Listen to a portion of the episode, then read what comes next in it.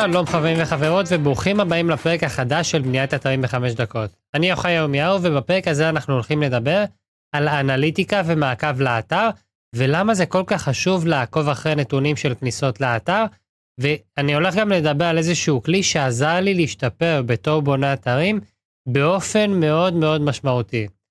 אז אנחנו נדבר על שלושה כלים היום ואני אתמקד רק בכלים בחינם ככה שכל מי שרוצה לנסות את הכלים האלו ממש עכשיו ויש לו אתר באוויר, אני מאוד ממליץ להשתמש בהם. המטרה שלנו בכלים של אנליטיקה ומעקב זה להבין מי נכנס לאתר שלנו, מאיפה הוא הגיע, כמה כניסות אנחנו מקבלים ביום, בשבוע, בחודש, בשנה, כמה כניסות אנחנו מקבלים באופן כללי, מאיזה ביטויים בגוגל וחיפושים אנחנו מקבלים את הכניסות האלו, מה קורה ברגע שמישהו נכנס לאתר, בכמה עמודים הוא היה, מאיזה פלטפורמה הוא הגיע, באיזה פלטפורמה הוא השתמש, mobile, טאבלט, מחשב, כל הדברים האלה אנחנו רוצים לדעת וזה נתונים מאוד חשובים על מנת שנוכל לשפר את האתר שלנו ולהתאים אותו לפלטפורמה שממנה אנחנו מקבלים את מרבית הכניסות. אז הכלי הראשון שאני רוצה לדבר עליו, ומבחינתי זה אחד הכלים הטובים ביותר בחינם, זה גוגל אנליטיקס. כל מה שאנחנו צריכים לעשות זה לפתוח חשבון בגוגל אנליטיקס ולהטמיע איזשהו קוד מאוד מהיר בתוך האתר שלנו, ולאחר שאנחנו עושים את זה אנחנו מקבלים את כל הנתונים שכרגע דיברתי עליהם. כמה כניסות אנחנו מקבלים באתר, איזה עמודים מקבלים את כמות הכניסות הכי גדולה, מאיזה מדינות הכניסות מגיעות, כמה זמן הבן אדם נמצא בתוך האתר שלנו לאחר שהוא נכנס לעמוד מסוים, או לעמודים מסוימים, והרבה נתונים נוספים ומאוד חשובים. אנחנו גם נדע מאיזה פלטפורמה הגיע הגולש, האם הוא הגיע מחיפוש בגוגל, מפייסבוק, מיוטיוב או מכל פלטפורמה אחרת, והנתונים האלה יעזרו לנו באופן משמעותי למצוא את המקומות שמהם אנחנו מקבלים את כמות הכניסות הכי גדולה, ואולי אפילו לנסות ולשפר אותם. אני יכול להגיד לכם שכמעט בכל האתרים שלי, את מרבית הכניסות אני מקבל מחיפושים בגוגל. היום למשל באתר של בית הספר בוורדפס, אני יודע שיש כבר כמות של אנשים שחוזרים וצופים בקורסים באתר, אז אני רואה שגם יש כמות מסוימת, איזה אחוז מסוים, של גולשים שמגיעים לא מחיפוש בגוגל. כנראה הם פשוט שומרים את העמודים בתוך הדפדפה שלהם וחוזרים פעם נוספת. אז כבר יש לי לקוחות חוזרים, יש לי לקוחות שמגיעים מפייסבוק, מיוטיוב, ואת הנתונים האלה אני רוצה לדעת. למשל, אם אני רוצה לשפר אתר מסוים, אחד הדברים הראשונים שאני עושה, זה לקחת את העמוד שמקבל כמות כניסות הכי גדולה, ולשפר את העמוד הזה, לשנות אותו, אולי להוסיף טפסי יצירת קשר, אולי להוסיף סרטונים, ובדרך כלל העמודים שמקבלים את כמות הכניסות הכי גדולה זה לא עמודים שהם עמודים של שירותים. זה יכול להיות עמוד של אה, פונטים שאפשר להוריד בחינם, זה יכול להיות עמוד של גדלים למדיה חברתית ודברים בסגנון הזה. ובדרך כלל בעמודים האלה אני לא מנסה לבצע המרות. אז אם אני מבצע את הבדיקה של הנתונים ומגלה שיש לי עמוד, לצורך הדוגמה, כמו שאמרתי, שמקבל כמות מאוד גדולה של כניסות, וזה יכול להיות כמה מאות או למעלה מאלף כניסות בחודש, והעמוד הזה מדבר על נושא של גדלים לבאנרים, לאתרי המדיה החברתית, פייסבוק, טוויטר, יוטיוב ודברים מהסגנון הזה, אז אני יכול שמה להוסיף שירות של עיצוב באנרים למדיה החברתית, אני יכול להוסיף שם שירות של פרסום במדיה החברתית, ניהול המדיה החברתית, דברים מהסגנון הזה, וזה דברים שלא עשיתי לפני זה, אז אני צריך לדעת איזה עמודים מקבלים את הכמות כניסות הכי גדולה, ולשפר את האתר שלי בהתאמה לפי העמודים האלו, לקחת את העמודים שמקבלים את כמות הכניסות הכי גדולה ולשפר אותם. וזה מה שאנחנו עושים בדרך כלל שאנחנו לוקחים אתר שמקבל כמות כניסות מספיק גדולה ואנחנו רוצים למקסם את היכולות שלנו מהאתר הזה ולהפיק ממנו את מירב הדברים שאנחנו יכולים להפיק ואת מירב ההכנסה. אז זה הדבר הראשון שאני עושה, גוגל אנליטיק זה האתר הראשון שאני בדרך כלל מטמיע בו את הקוד, ואם זה אתר שכבר קיים ואתם רוצים לשפר אותו, אז תעשו את מה שכרגע אמרתי, תחפשו את העמודים שמקבלים את כמות הכניסות הכי גדולה, ותשפרו אותם בהתאמה ואתם תוכלו לראות איך אתם פתאום מצליחים לקבל יותר פניות ואיך אתם מצליחים לקבל יותר הכנסה מהאתר הזה. הכלי השני שאני בדרך כלל משתמש בו, כלי מספר 2, נקרא search console. והכלי הזה מאפשר לי לדעת מאילו ביטויים ומאילו חיפושים אנשים מגיעים אליי בגוגל. אז אם למשל גוגל אנליטיקס מאפשר לי לראות את האנשים שהגיעו כבר לאתר, ובעצם ביצעתי עליהם מעקב רק לאחר שהם הגיעו לאתר שלי, גוגל search console הוא בעצם הכלי הכי מדויק שנותן לנו את הנתונים על חיפושים בגוגל, והוא מאפשר לי לראות מאיזה ביטויים אנשים מגיעים לאתר שלי, הוא מאפשר לי לראות איזה כמות כניסות אני מקבל לכל ביטוי, איזה כמות חיפושים יש לכל ביטוי, והמידע הזה מאפשר לי לקדם את האתר שלי באופן הכי טוב שאפשר בגוגל. רק כדי להסביר למי שלא יודע איך אנחנו מקדמים אתר בגוגל, אז בעצם יש לנו ביטויים שאנחנו רוצים להתקדם עליהם. במקרה שלי יכול להיות שיש לי עמוד באתר שאני רוצה להתקדם עליו על הביטוי של בונה אתרים, יכול להיות שיש לי ביטוי אחר שאני רוצה להתקדם עליו עם עמוד אחר על הביטוי של מיתוג לעסק, עיצוב באנרים וכן הלאה. וככל שאני רוצה להתקדם עם עמוד מסוים על ביטוי מסוים, אני ארצה להכניס את הביטוי הזה כמה שיותר פעמים בתוך העמוד. אז אם אני רוצה להתקדם על הביטוי של בונה אתרים, אני אנסה להכניס אותו כמה פעמים בתוך הכותרת של העמוד, בתוך התוכן של העמוד, אולי בתגית של התיאור של התמונות, ובכל מיני מקומות נוספים בתוך העמוד אני אחזיר את זה כמה פעמים בווריאציות שונות, שזאת אומרת יכול להיות בונה אתרים, בונה אתרים פרילנסר, בונה אתרים מקצועי, וזה יעזור לי להתקדם על הביטוי הזה בצורה יותר טובה בגוגל. אז יכול להיות שקידמתי את האתר שלי על הביטוי בונה אתרים, וזה היה בעצם המטרה הראשונית שלי, ופתאום גיליתי שיש הרבה ביטויים נוספים דרך search console כמובן, שגם עליהם אני יכול לקדם את האתר. אז אם האתר שלי פתאום מקודם, וכשאני אומר אתר אני מתכוון לעמוד באתר, אנחנו מסתכלים על עמודים ולא האתר באופן כללי, אז אם יש לי את עמוד הבית שמקודם על הביטוי של בונה אתרים, ופתאום אני מגלה ב-search console שיש ביטויים נוספים שאני יכול להתקדם עליהם. תבינו איזה כוח זה נותן לי. אם למשל גיליתי שהביטוי של בונה אתרים אני נמצא בו במקום הראשון, אבל יש ביטוי נוסף כמו למשל בונה אתרים פרילנסר, או בונה אתרים מקצועי, שאני נמצא בביטויים האלה במקום החמישי, במקום השישי, במקום השביעי, והביטויים האלה לא מופיעים באתר שלי בכלל. אז יכול להיות שלאחר שאני מגלה שלביטויים האלה יש כמות של 100, 200, 300 כניסות בחודש, אני אוכל לקדם את העמוד באתר שלי על הביטויים האלו, על ידי הכנסת הביטוי הזה פעם אחת בודדת בתוך האתר. ואני יכול להגיד לכם מניסיון שיכולים להיות מקרים שבהם אני לוקח את הביטוי שפתאום גיליתי שאני נמצא במקום מספיק טוב, מכניס אותו פעם או פעמיים בתוך האתר, ופתאום אני מזנק למקום הראשון. אז בעצם על ידי שימוש ב-search console, אני יכול לקבל את המידע של כל העמודים וכל הביטויים שעליהם אני מקודם, ואני יכול לקבל רעיונות להרבה ביטויים נוספים שלא ידעתי שאני רוצה להתקדם עליהם, ויש להם נבחי חיפושים מספיק גדולים, ובעצם אנחנו רואים את הנבחי חיפושים ואת הכמות כניסות ואת כל הנתונים הנוספים האלו ברגע שאנחנו נכנסים ל-search console, ולפי זה אני יכול לדעת מה אני רוצה לקדם, איזה ביטויים אני רוצה לקדם, איזה עמודים כרגע מקודמים בצורה טובה, איזה ביטויים מקבלים כרגע את כמות הכניסות הכי טובה, מה ה-CTR שלי, שזאת אומרת שלמשל אם יש לי עמוד שמקודם במקום הראשון על הביטוי של בונה אתרים, ויכול להיות שכמות הכניסות שאני מקבל מתוך 100 כניסות זה 5 כניסות. אז יכול להיות שאני מקבל מפה גם את ההבנה שאני צריך לשנות את הכותרת ואת התיאור של העמוד, ואולי זה יאפשר לי להגדיל את כמות הכניסות לאתר על אותו ביטוי. אז אנחנו מקבלים גם מ-search console הרבה מאוד מידע חשוב, וזה בעצם הכלי השני ישר לאחר גוגל אנליטיק שאני מבצע את ההתקנה שלו. זה לא התקנה, זה בעצם איזשהו אימות של דומיין, ולאחר מכן, לאחר שנצבר קצת נתונים בחשבון, אנחנו נקבל את כל הנתונים האלו, וזה הכלי השני שמאפשר לי לקדם את האתר שלי בגוגל בצורה הטובה ביותר. אז עד עכשיו היה לנו שתי כלים, גוגל Search Console וגוגל Analytics. שתיהם הם כלים של גוגל והם בחינם לחלוטין, ומכאן אנחנו עוברים לכלי השלישי, שמבחינתי אני חושב שזה הכלי שעזר לי להשתפר בתור בונה אתרים באופן הכי משמעותי, והוא נקרא ינדקס מטריקה.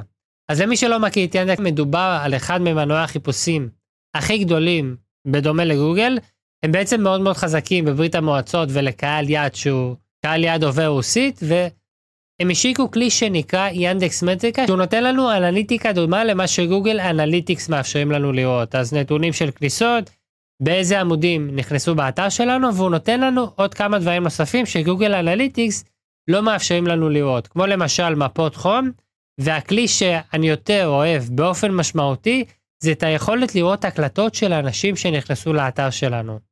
אז למשל, אם אני כרגע נכנס לאנליטיקה של האתר שלי והתקנתי בתוכו את ינדקס מטריקה, אני יכול לראות את האנשים שנכנסו לאתר ואיך הם גלשו באתר שלי. מה הנקודה שבה הם נכנסים לאתר, מתבצעת הקלטה של המסך שלהם, ואני יכול לראות לאיזה עמודים הגולש נכנס, אני יכול לראות על איזה כפתורים הוא לחץ, אני יכול לראות מה גרם לו לצאת מהאתר, אני יכול לראות מאיזה פלטפורמה הגיע, למשל אם הוא נכנס מהמובייל, אז אני אראה את המסך שלו בגודל של מובייל, אם הוא נכנס מהמחשב אז אני רואה את המסך שלו בגודל של מחשב, ואני יכול לראות את התהליך מהרגע שהוא נכנס לאתר ועד הרגע שהוא עזב. אז זאת הדרך שלי להבין את החוויית משתמש בצורה הכי הכי טובה ולשפר את האתר שלי, כי יכול להיות שפתאום אני אגלה שיש לי איזה כפתור שלא עובד. יכול להיות שפתאום אני אגלה שיש סוגים שונים של גולשים שאני צריך להתאים את האתר, או את העמודים, עמודי מכירה, דפי נחיתה, לאופן שבו הם גולשים באתר, כי יכול להיות שיש גולש אחד שנכנס וקורא את העמוד מההתחלה ועד הסוף, פסקה פסקה, אזור אזור, כותרת כותרת. לעומת זאת יכול להיות שיש גולש אחר שנכנס, קורא את הכותרות, גולל מאוד מאוד מהר, ולאחר מכן מגיע להצעה ולפי הכותרות הוא מחליט האם הוא רוצה לקנות את המוצר או להשאיר את הפרטים, וזה אומר שאני חייב לשנות את הכותרות שלי ולגרום לכך שהכותרות יצליחו ליצור מספיק עניין כדי לגרום לו להבין על מה מדובר ולאחר מכן להשאיר את הפרטים שלו. ויכול להיות שיש גולשים שהם נכנסים, קוראים את הכותרות, יורדים עד לתחתית העמוד, ולאחר מכן אם הצלחתי ליצור מספיק עניין, הם חוזרים בחזרה למעלה ומתחילים לקרוא את העמוד מההתחלה.